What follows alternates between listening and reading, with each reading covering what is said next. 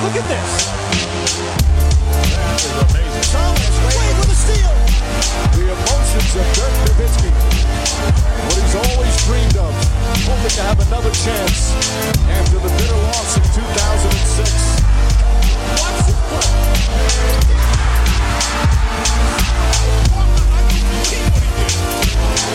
That is amazing.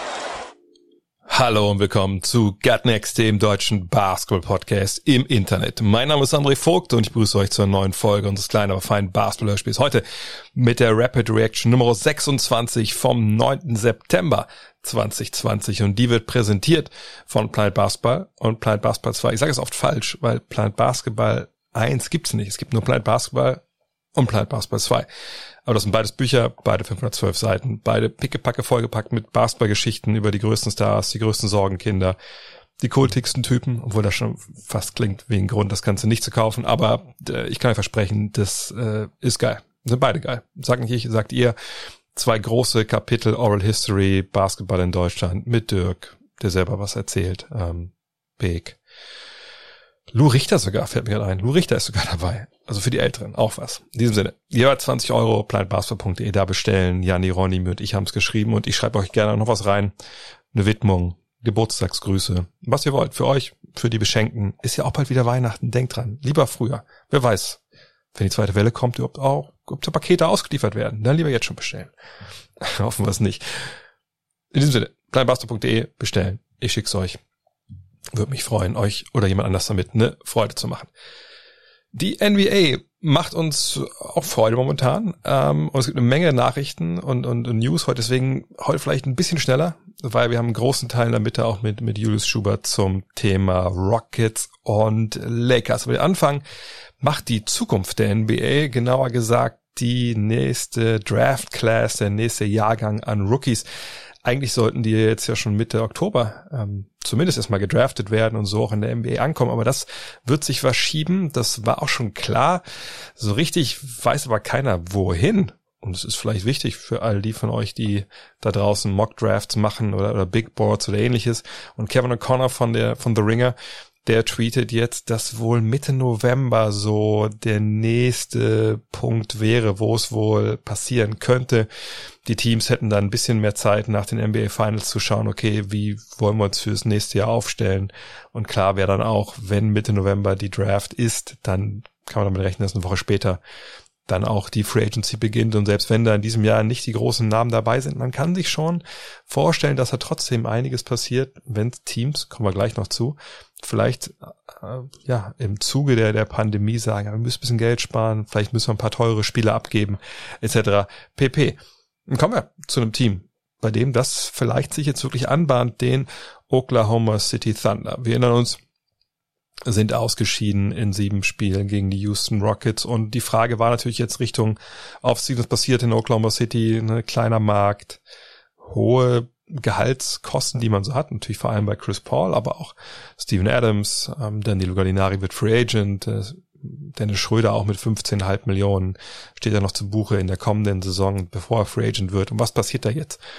Eine Sache ist schon mal passiert. Billy Donovan ist nicht mehr Trainer der Oklahoma City Thunder und das war jetzt nicht irgendwie so ein Umstand, wo er gefeuert wurde, sondern sein Vertrag lief aus. Hätte man den Vertrag verlängern können? Sicherlich. Bolly Donovan war hoch angesehen in Oklahoma City und es kam auch zu einem Gespräch zwischen Trainer und Manager, Sam Presti. Aber wenn man dann hört, Sam Presti kam halt schon mit so einer in der Kiste Bier mehr oder weniger, also mit so einem Cooler, mit so einer Kühlbox, mit ein paar Bier drin in dieses Meeting, weil er schon geahnt hat, wo es wohl hingehen wird und dann halt die Gelegenheit zu nutzen, ne, weil so oft sieht man sich ja sicherlich in der Zukunft nicht mehr, um ein bisschen über die alten Zeiten zu sprechen bei einem Bierchen, dann weiß man, ja, die beiden kamen nicht zusammen im Sinne, ja, wie geht's weiter? Ne, wollen wir zusammenarbeiten? Wie wollen wir zusammenarbeiten? Denn Billy Donovan kam ja mal nach Oklahoma City wir erinnern uns, er war lange College Coach, erfolgreicher College Coach in Florida, ist ja auch Meister geworden zweimal und sollte eigentlich ähm, dieser Mannschaft ne, neue Offensive geben, die ein bisschen mehr Motion hatte. All diese Geschichten wollte mit ihm eigentlich Meister werden. Das hat nicht funktioniert. Relativ schnell war dann auch Kevin Durant weg, dann war Russell Westbrook weg und auch Paul George, der zwischendurch ankam. Und jetzt war halt die Frage, will Billy Donovan, der natürlich es gewohnt war aus seinen College-Tagen, mit jungen Spielern zu arbeiten. Will der diesen Neuaufbau mitmachen? Und jetzt wissen wir, nein. Denn Sam Presti ähm, hat danach vor der Presse gesagt, dass ja es eben keine gemeinsame Zukunft geben wird, aber dass man natürlich komplett zufrieden war mit Billy Donovans Arbeit und dass eben die finanzielle Realität ähm, ein bisschen ja den Thunder da einen ja, einen Strich durch die Rechnung gemacht hat. Und äh, Presti hat danach gesagt, so sinngemäß, wir haben uns eh gesagt, wir wollen uns nach der Saison mal hinsetzen und mal gucken, was der beste Weg ist, für uns beide nach vorne zu gehen. Und für uns beide heißt natürlich zum einen der Coach und zum anderen der Manager mit seinen Plänen. Und ähm, Presti ist weiter fortgefahren mit den Worten, naja, also wir haben dann diskutiert und danach war eigentlich klar, ähm, dass wir dem Coach nicht die Informationen und auch nicht die Richtung für die, die nächsten Wochen und Monate äh, geben konnten, die er vielleicht gebraucht hätte. Ja, also ne, er hat, konnte ihm einfach seinem Coach nicht die Klarheit geben, da geht's halt hin. Und deswegen war dann halt klar, dass man nicht zusammen weitergeht und man, man bedankt sich äh, in allem Maße bei ihm und wünscht ihm alles Gute. Und das zeigt natürlich, dass dieser Neuaufbau kommen wird. Denn warum hat denn Sam Presti keine Klarheit? Weil er eben nicht weiß, ob Chris Paul noch da ist nächstes Jahr, Steven Adams da sein soll, ob Dennis Schröder da sein will, ob Daniel Gallinari zurückkommt. Und mit all diesen Dingern, all diesen Aussagen und diesen Realitäten, die es natürlich gibt bei OKC, dann muss man sagen, ja, äh, der Neuaufbau wird kommen und damit ist Oklahoma City ein sehr interessanter Player in dieser kommenden Offseason, denn sie haben eine Menge Draft-Picks, da kann man auch vielleicht, wenn man genug fantasiert, sich überlegen, können die ein paar von denen dran pappen an Chris Paul, dass man ihn losbekommt. Was kommen dann für Verträge zurück? Wahrscheinlich eher kurzfristig Verträge vielleicht. Ähm, und vielleicht ein guter Zeitpunkt, um mal anzufangen, bei tradenba.com äh, für Trades zu suchen nach Dennis Schröder. Ich denke, auch da könnte dann Bewegung in die ganze Geschichte kommen. Bewegung ist gekommen auch ins, äh, in die Awards der, dieser laufenden NBA-Saison. Das All-Defensive Team oder sogar beide All-Defensive Teams wurden jetzt bekannt gegeben. Im ersten Team stehen Marcus Smart, Ben Simmons, Giannis Antetokounmpo, Anthony Davis und Rudy Gobert. Da eigentlich würde ich sagen, jetzt keine großartige Überraschung. Ben Simmons zum ersten Mal, aber durchaus verdient. Rudy Gobert zum vierten Mal als Center im First Team. Auch da, glaube ich, gibt's äh, keine großartige Überraschung. Richtig, richtig gute Jungs in dieser ersten fünf. In der zweiten kann man auch nicht meckern. Pat Beverly, Eric Bledsoe, Kawhi Leonard, Bam Adebayo und Brooke Lopez. Die Bucks damit das erste Team seit den Grizzlies 2012, 2013, die drei Vertreter in einen der beiden ähm, All-Defensive Teams hatte. Könnt ihr euch noch erinnern, wer das damals war? Ich warte kurz. Mike Conley, Tony Allen, Marc Gasol. Kommen wir zu den aktuellen Playoffs. Und da waren die Bucks auch aktiv. Leider nicht so erfolgreich, wie sie das äh, vielleicht selber ähm, gerne gehabt hätten. Ähm, sind ausgeschieden in fünf Spielen jetzt endgültig gegen die Miami Heat. 94 zu 103. Das letzte Aufeinandertreffen dieser beiden Franchises jetzt in dieser Serie aus Sicht der Bucks. Janis Antetokounmpo kam in die Halle, wollte sicherlich auch spielen, hat aber auch früh gemerkt, es, es geht einfach nicht, hat dann ausgesetzt ähm, und so gehen die Bucks zum zweiten Mal in Folge als bilanzbestes Team aus den Playoffs raus, ohne an den NBA Finals teilzunehmen. Hat sich aber gewehrt, bis ins vierte Viertel hinein war es knapp. Chris Middleton 23, 7 und 6, aber auch nur 8 von 25 aus dem Feld, 2 von 9 Dreiern. Acht seiner Abschlüsse kamen aus der Isolations.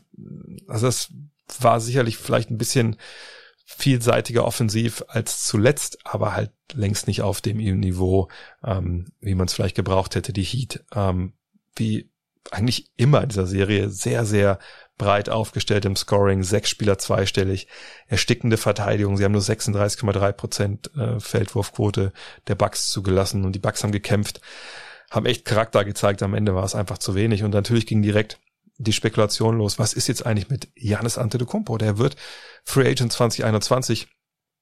Ähm, wechselt er jetzt, will er weg, ist er irgendwie auch mega unzufrieden. Und ja, das muss man sagen, hat direkt diesen Spekulationen, in, zumindest in den verbalen Riegel vorgeschummert gesagt, das passiert nicht, das wird nicht passieren. Ja, ähm, manche von uns sehen eine Wand und versuchen dann in eine andere Richtung zu gehen. Ich möchte durch diese Wand durchlaufen. Wir müssen als Team besser werden, wir müssen einzeln besser werden und wir müssen einfach genau da weitermachen in der kommenden Saison. Starke Worte, vielleicht auch die Worte, die man so als Basketball-Romantiker hören möchte. Allerdings sind es auch nur Worte. Wir haben auch schon viel gehört in der NBA und ich will jetzt ihm gar nichts unterstellen oder irgendwas in der Richtung, sondern Jetzt kommt es natürlich darauf an, lässt er diesen Worten auch Taten folgen. Und die Tat, die folgen soll, natürlich, wenn es um die Milwaukee Bucks geht, ist eine Vertragsverlängerung direkt zu unterschreiben oder eine maximale Verlängerung. Aber nach diesen Worten, denke ich, er hat die auch nochmal in der Pressekonferenz ähm, wiederholt in anderen, anderen Wortlaut. Dann wird das jetzt kommen, dann muss das jetzt kommen und dann sind vielleicht die Milwaukee Bucks auch einige Kopfschmerzen, die sie sonst vielleicht gehabt hätten, schon los. Los sind sie auch, ähm, einen Spieler zumindest schon mal, Marvin Williams, ähm, kam ja in dieser Saison erst spät aus. Charlotte war es, glaube ich, ne? Ja, äh, dazu beendet seine Karriere nach 15 Jahren, ehemaliger zweiter Pick der Draft gewesen. Natürlich leider dafür bekannt, dass er gedraftet wurde damals anstelle zum Beispiel von Chris Paul, aber hat eine solide Karriere gehabt, ähm, die jetzt halt vorbei ist. Und Kyle Korver, der schon zwei Jahre länger dabei ist als Williams, hat gesagt, oh, er möchte erstmal mit der Familie sprechen, bevor er sich entscheidet, ob er denn noch weitermacht oder nicht. Sind wir mal gespannt. Ähm, sein Vertrag läuft sowieso aus. Mal gucken, ob er dann sich nochmal Mike Budenholzer anschließen möchte. Wenn der noch Trainer ist, dann müssen wir mal abwarten, was da passiert. Äh, auf jeden Fall auch interessante Offseason, die jetzt die Bugs erwartet. Kommen wir zum anderen Spiel der vergangenen Nacht. Da ging es um Spiel 3 der Lakers gegen die Rockets und ich werde gleich mit Julius Schubert da ein bisschen genauer drüber sprechen. Deswegen nur kurz. Die Lakers haben gewonnen, 112 zu 102, führen jetzt 2 zu 1. Robert Covington verletzte sich knapp fünf Minuten vor Ende beim Kampf um Rebound, ähm, er kam so von draußen in die Zone rein, kriegt dann so einen leichten Stoß, würde ich es mal nennen. Ja, glaube ich, kann man so sagen, von Kai Kusma. Allerdings nicht absichtlich, also nicht im also absichtlich im Sinne von, dass er ihm wehtun wollte, sondern ne, ähm, es war jetzt keine, keine Gewaltanwendung. Aber er, er stößt halt Covington zur Seite und der schlägt mit der Nase an Anthony Davis Schulter auf und dann noch mit dem Kopf auf dem Boden auf, so sah es zumindest aus. Und blutete wohl stark aus der Nase, kam nicht zurück. Ähm, Status für das nächste Spiel noch, noch, noch nicht klar. Ähm, Daniel House war ebenfalls, war gar nicht dabei, aber man weiß irgendwie nicht warum. Also Tyson Chandler war auch out wegen personal reasons, also persönliche Gründe, genau wie House. Ähm, aber man weiß nicht warum. Man weiß es einfach nicht. Also Mike D'Antoni, der Coach, hat nur gesagt, dass es nicht um Covid-19 geht.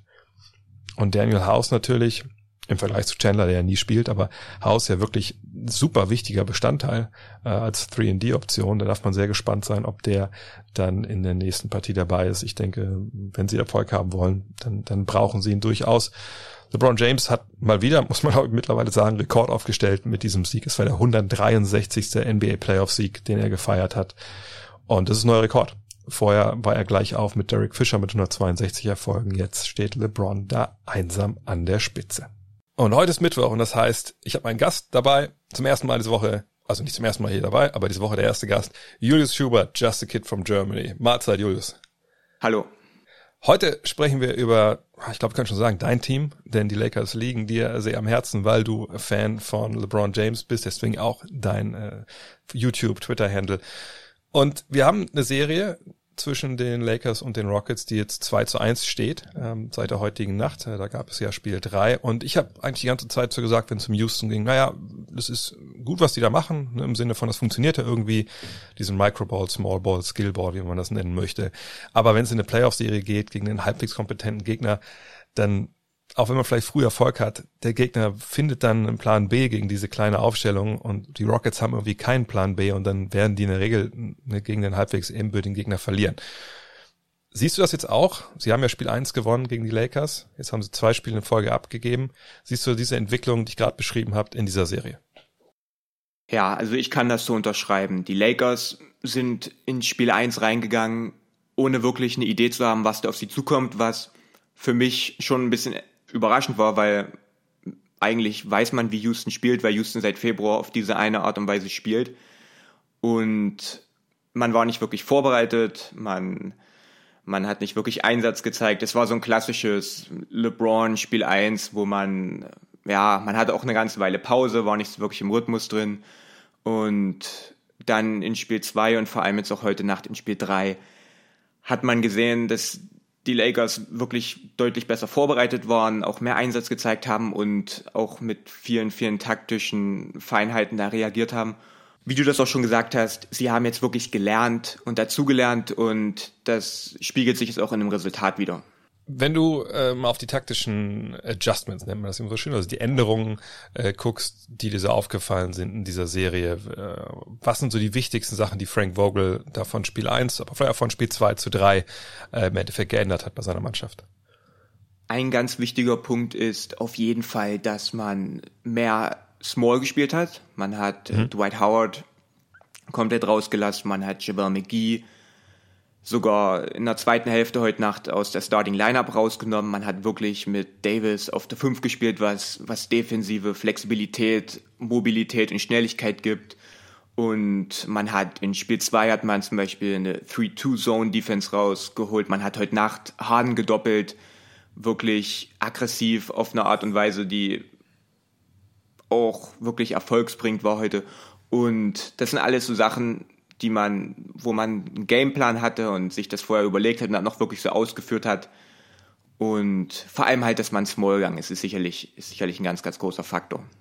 Ja, das denke ich auch, weil du bist ja zum einen in der Lage, ähm, hinten dann auch öfter mal zu switchen. Das ist doppelt angesprochen äh, gegen Harden, was ja super spät kam. Ich glaube wirklich erst so konstant im vierten Viertel, wo, wo Harden dann auch im Endeffekt man kann schon sagen, dass es das wahrscheinlich spielentscheidend war, dass sie so spät rangegangen sind, weil Harden hatte im Endeffekt im vierten Viertel waren es vier Punkte, habe ich glaube ich gezählt, genau. Ähm, es war, war gar kein Faktor mehr. Und wenn du da hinten die Schnelligkeit dann halt hast, äh, bekannterweise hast du dann die gleichen Vorteile defensiv, die Houston ja hat. Also wenn du dann doppelst mit einer relativ kleinen Aufstellung, wo Davis dein Center ist, dann kannst du ja, selbst wenn der Ball sich dann bewegt, schnell rotieren, rauslaufen. Es ist relativ egal, wer wohin läuft, weil Davis eben auch jemand ist, der natürlich relativ mobil ist. Und das fand ich auch bezeichnend, dass, dass Houston da jetzt nicht unbedingt die große Lösung für hatte. Und ähm, defensiv war das in der zweiten Halbzeit eh wahnsinnig gut von den Lakers gestern mit 38 Punkten nur, die sie zugelassen haben ähm, nach der Pause. Ähm, und man sieht das ein bisschen auch in so Zahlen. Ne? Also wenn man zum Beispiel sieht, dass ähm, die Dreier, äh, die die äh, Rockets genommen haben. Im ersten Spiel waren es 39, okay, im zweiten Spiel 53, also sehr, sehr viel, wo sie eigentlich hinwollen und auch mit der guten Quote mit 41,5 Prozent. Aber jetzt im dritten Spiel waren es wieder nur in Anführungszeichen 30 Dreier, zwar auch mit 40 Prozent Quote, aber da sieht man halt auch, dass ähm, die Lakers auch defensiv, glaube ich, einen Ansatz fahren, der erfolgreich ist, dass sie eben sagen, nee, wir spielen kleiner, wir rennen auf die Schützen raus. Manchmal fand ich sogar die Closeouts ein bisschen zu hart, der, der hätten die Rockets durchaus mal nochmal einen Drive setzen können. Aber sie sind halt an den Dreiern, ne, die lassen sie nicht zu. Sie sind klein, sie sind switchable und am Ende nehmen sie halt dann Harden mit zum Doppeln raus. Und ich finde, das ist bisher ein Ansatz. Ich glaube, den kann man schon kontern, aber die Rockets waren dazu gestern überhaupt gar nicht in der Lage. Ja, also diese, diese 30 Dreier, was du gerade angesprochen hast, das sind die wenigsten Dreier, seitdem man quasi Small Ball spielt, seitdem man hm. Capella weggetradet hat. Man hat quasi Harden gedoppelt und das lief am Anfang nicht so gut. Harden konnte das relativ gut bestrafen, weil die Lakers den Fehler gemacht haben, Harden quasi weg von diesem Double Team zu lassen. Also wenn quasi ein Defender an Harden dran war und der andere kam von einer Seite, dann hat Harden natürlich instinktiv versucht, in die andere Richtung zu gehen, über die andere Seite den Drive zu nehmen. Und da haben die Lakers dann am Anfang den Fehler gemacht, dass sie Harden öfter mal da rangelassen haben. Das hat A sicherlich was damit zu tun, dass man das noch nicht gewöhnt war, diese, dass man diese Taktik spielt und dass man nicht wirklich gut kommuniziert hat. Auf der anderen Seite vielleicht auch das mit der individuellen Klasse des Harden gegen, wenn er von Kuzma oder so verteidigt wurde, dass es halt für die schwer ist, dass sie Harden vor sich lassen. Und deswegen konnte Harden durch diese, durch diese Taktik, dass er gedoppelt wurde, am Anfang sogar relativ gut punkten. Und als die Lakers das dann vor allem in der zweiten Hälfte richtig gemacht haben, dass man quasi Harden dann auch nicht in die andere Richtung vorbeigelassen hat und wirklich sofort ihn gedoppelt hat und den Ball aus seinen Händen gebracht hat, genommen hat. Das hat dann wirklich richtig funktioniert, weil man dann gut die Rotations gelaufen ist danach und weil man halt, wie du es halt auch gesagt hast, schnelle, mobile Spieler hat, die dann wirklich da hin und her fliegen können. Und das Problem der Rockets war halt dann, dass sie halt nicht wirklich darauf antworten konnten. Das hat man schon in Spiel 2 gesehen, dass sie auf diese 3-2-Zone-Defense der Lakers nicht wirklich eine Antwort finden haben, weil sie halt ihren einen Spielstil haben. Und nicht so wirklich einen Plan B. Ja, und ich fand, die, die Lakers haben aber durchaus ähm, schon offensiven Plan B entwickelt, denn klar, wie gesagt, der erste ähm, Impuls, den man so hat, wenn man gegen eine kleinere Aufstellung spielt, man hat Anthony Davis ist, ja gut, dann, selbst wenn ich den auf die fünf stelle, dann posten wir halt auf und dann gucken wir, dass wir daraus äh, was entwickeln. Aber das haben sie auch in Spiel 3 ja nicht wirklich gemacht. Klar gibt's Post-Up-Ballbesitze äh, mit AD, aber PJ Tucker verteidigt es einfach sehr, sehr gut. Ich meine, seine Taktik ist ja auch klar. Er ist so kräftig, dass er halt nicht überpowered werden kann. In dem Sinne hat er auch einen niedrigen Schwerpunkt. Gleichzeitig ist er schnell genug, dass er nicht so Spins zur Baseline kassiert, äh, wie zum Beispiel Eric Gordon das ja einmal gemacht hat, recht fulminant, glaube ich, in der ersten Halbzeit heute Nacht. Ähm, und so zwingt dann halt PJ so die Würfe von Davis über ihn rüber und damit äh, können sie ja durchaus leben, weil klar, wenn auch der Größte auf dem Feld ist, Anthony Davis, und der nimmt den Fadeaway, den er in der Regel ja dann auch schießt, dann ist er ja auch kein Thema in Sachen Offensivrebound. Und dann kann man da, ne, wenn er daneben ist, einfach auch direkt rauslaufen. Ähm, ich fand es aber spannend, dass die Lakers, und da würde ich auch echt Kyle Kuzma rausheben wollen, ähm, der vielleicht ein bisschen so der heimliche Held war, über den echten Held werden wir gleich noch sprechen. Ähm, aber ich fand Kuzmas Cuts abseits des Balles. Wirklich ich meine, entscheidend ist es blöd mit zehn Punkte gewonnen, aber ne, trotzdem, also dass er sich bewegt hat, abseits des Balles, dass er reingekattet ist, gerade wenn oft ist es dann halt Harden oder ist es Tucker, die ja dann, wenn es ein Mismatch irgendwo gibt, so ein bisschen quasi in eine, in eine Ein-Mann-Zone gehen. Was ich meine, wenn die so in die Zone absinken und da versuchen zu helfen, dann ist in der Mitte relativ viel Platz. Und das Schlimmste, was du dann machen kannst, draußen stehen zu bleiben und zu denken, na gut, jetzt kriege ich hier draußen gleich einen Ball, dann kann ich einen Dreier werfen. Und Kusma hat das, glaube ich, drei, viermal gemacht heute Nacht, wo er einfach dann reingeschnitten ist, auch dann den Ball bekommen hat und hat der Layups gehabt.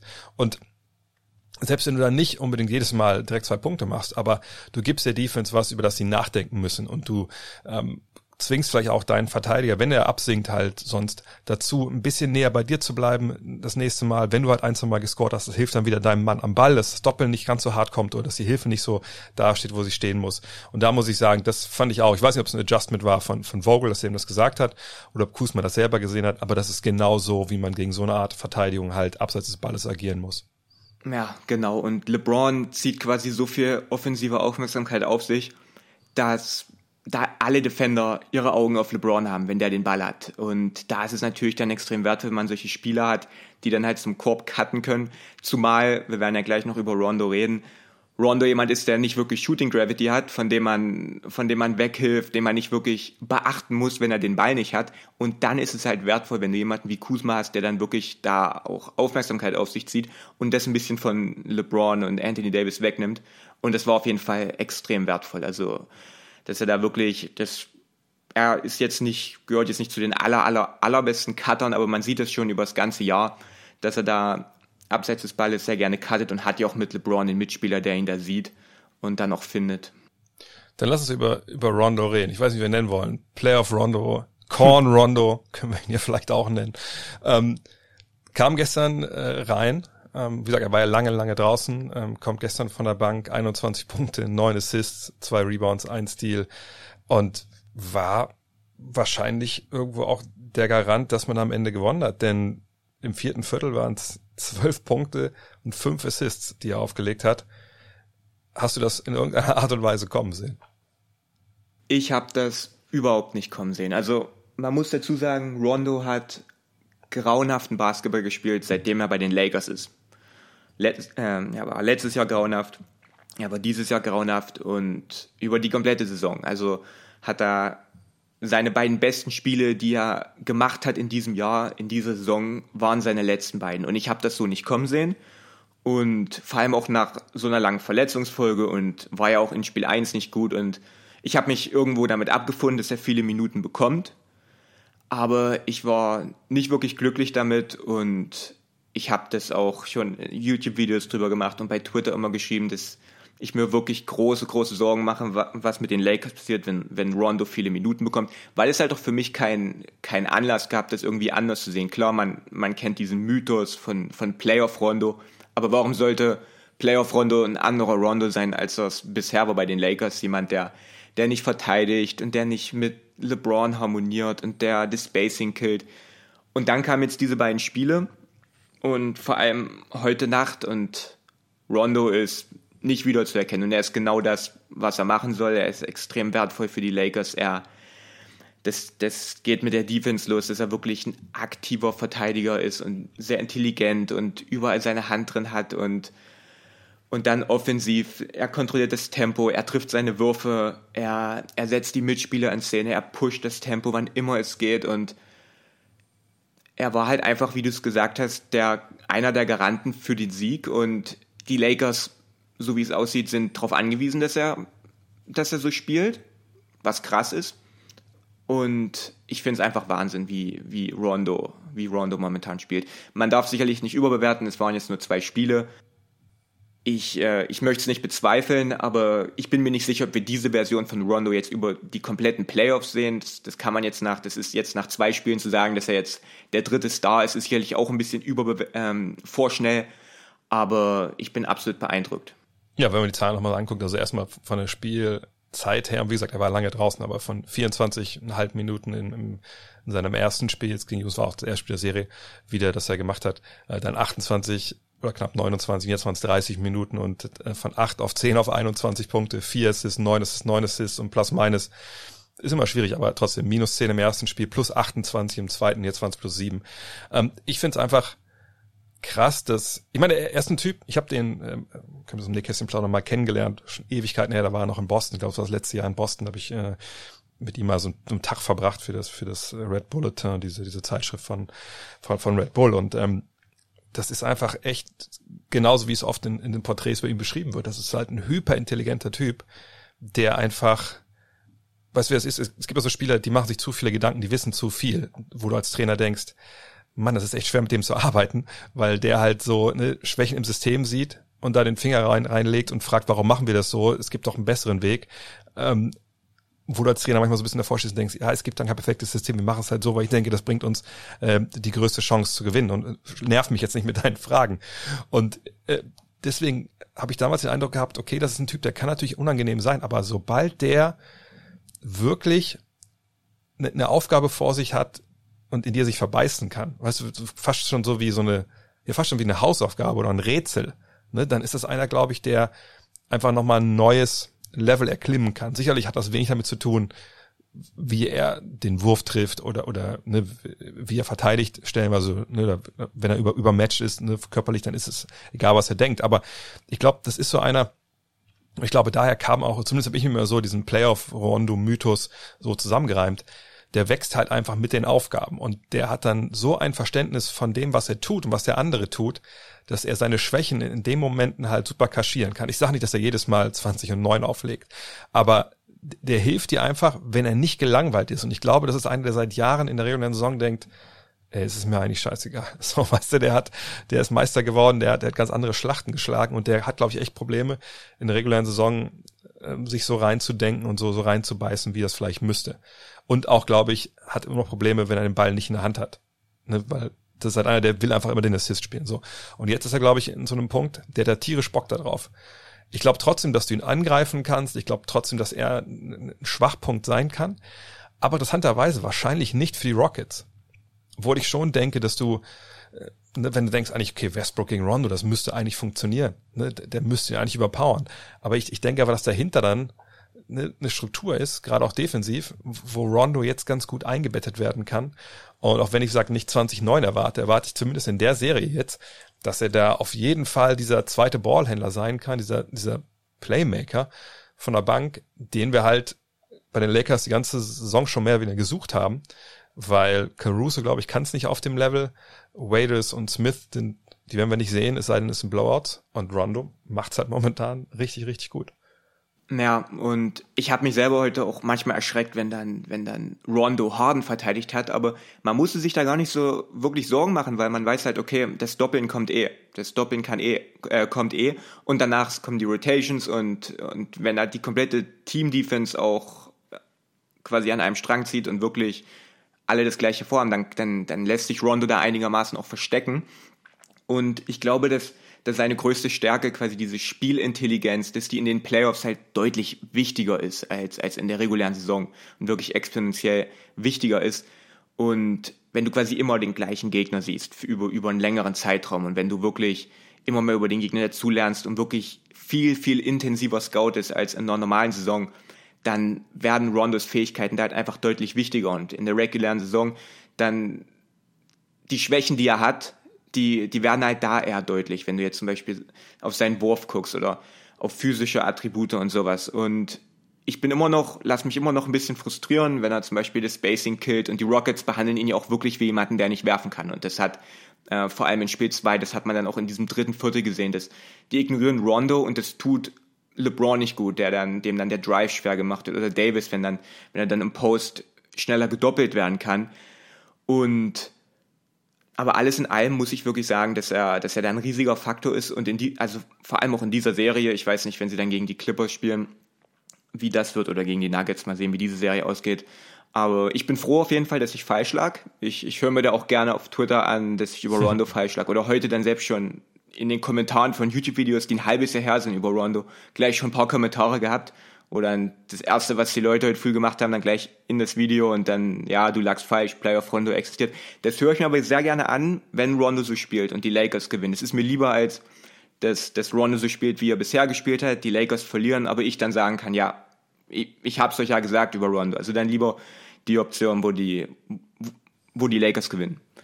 Ja, und jetzt äh, müssen wir natürlich ein bisschen vorausgucken. Ähm, denkst du denn nach all dem, was wir jetzt Negatives bei Houston gesagt haben, dass es einen Konter für sie gibt? Also äh, hast du irgendeine Idee, wie Houston jetzt, und Spiel 4 ist ja quasi schon Must-Win, wenn wir ehrlich sind, wie sie ähm, diese Dominanz, die Lakers jetzt ja eigentlich seit, seit Spiel 2 zeigen irgendwo, wie sie die brechen können? Es fällt mir nicht so wirklich ein. Es gibt sicherlich einige Wege. Ich denke nicht, dass in jedem Angriff einen Ballscreen für Harden zu stellen, dann zu warten, bis geswitcht wird und dann sofort gedoppelt zu werden, dass das der Weg ist. Sicherlich fehlt ihnen dann ein bisschen die Flexibilität, dass man dann auch der einzige Grund, warum sie quasi ein Pick and Roll laufen, ist quasi, um einen Switch zu bekommen. Nicht, wie das damals mit Capella war, der dann zum Beispiel abrollen kann und man dann noch eine weitere Waffe hat offensiv.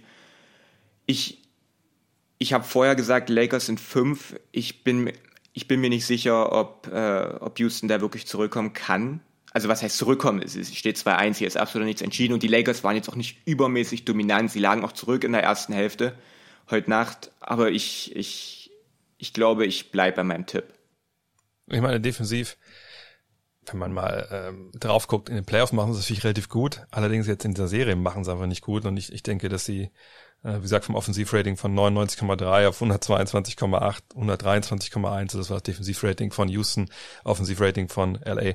Ähm, ich glaube, sie sind durchaus in der Lage, natürlich nur ein, zwei Spiele zu gewinnen, einfach wenn der Dreier fällt, wenn, wenn Harden einfach ein richtig gutes Spiel hat.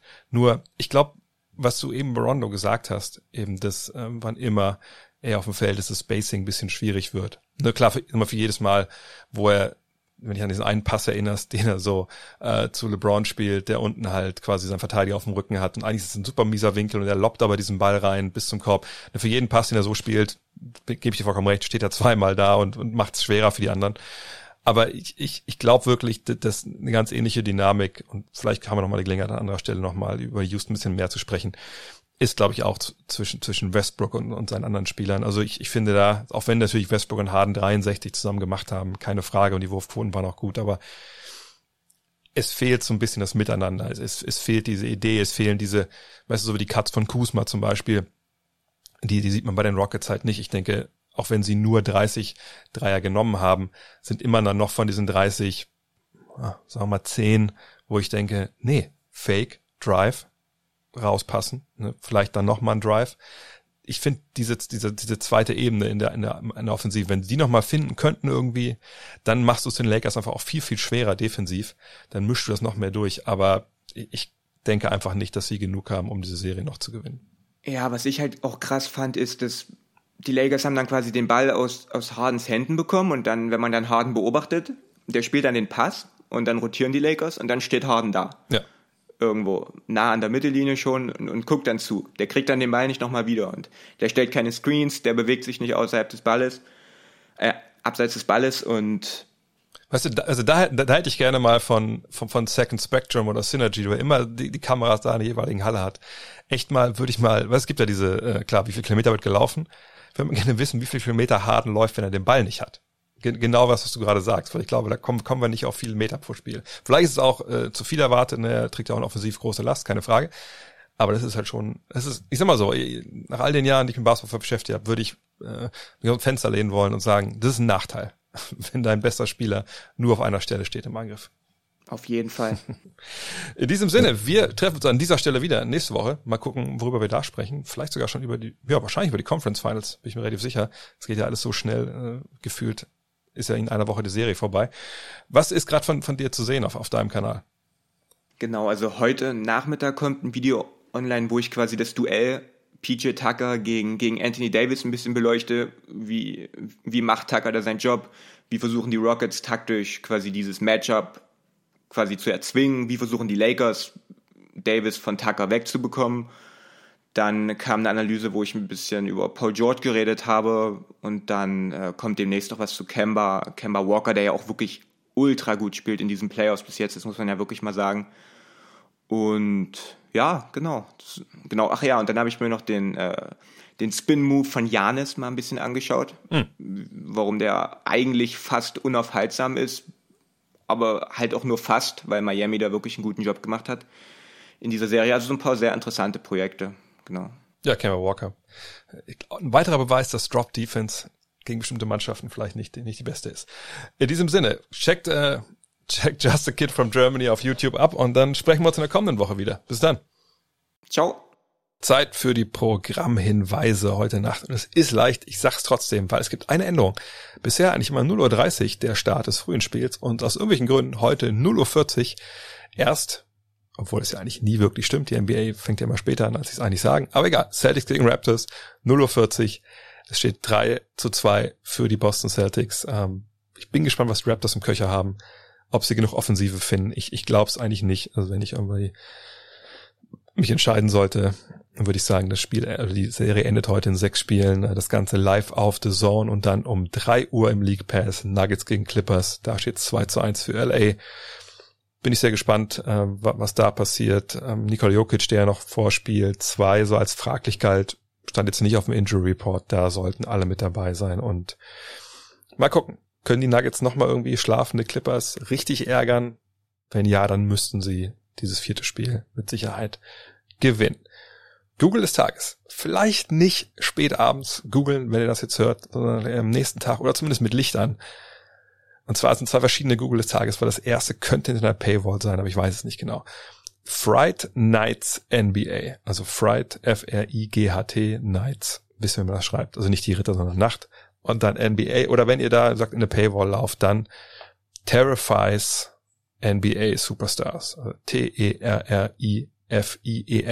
NBA Superstars. Da kommt ihr, könnt auch beide Artikel lesen. Bei dem zweiten ist noch ein Video dabei ähm, zum Thema übernatürliche Phänomene in einer NBA-Stadt, die NBA-Profis schon betroffen hat. Viele von euch werden wissen, worum es geht, aber es ist trotzdem eine schöne Geschichte. In diesem Sinne, vielen Dank fürs Zuhören heute und eine schöne Geschichte wäre, wenn ihr dieser kleinen Operation namens Gutnext helfen könntet, indem ihr vielleicht den Tweet, wenn ihr das seht, retweetet und sagt, hey, hört auch mal rein, lohnt sich. Äh, vielleicht äh, den Facebook-Post teilt, die, die äh, Insta-Story teilt, damit vielleicht noch mehr Leute auf Garten Next aufmerksam werden. Das wäre ja ganz schön. Ansonsten klar, abonnieren, Spotify. Äh, ich sage nur Spotify und Apple Music, aber es gibt ja auch noch Deezer und alle möglichen anderen Sachen. Da könnt ihr gerne natürlich auch äh, abonnieren und wenn es geht, auch bewerten. Das wäre auch sehr schön. In diesem Sinne, morgen geht's dann weiter mit Dean Walle wieder als Gast der nächsten Rapid Reaction. Bis dahin, euer André. Look at this. That is amazing. Thomas Wade with a steal. The emotions of Dirk Nowitzki. What he's always dreamed of. Hoping to have another chance after the bitter loss in 2006.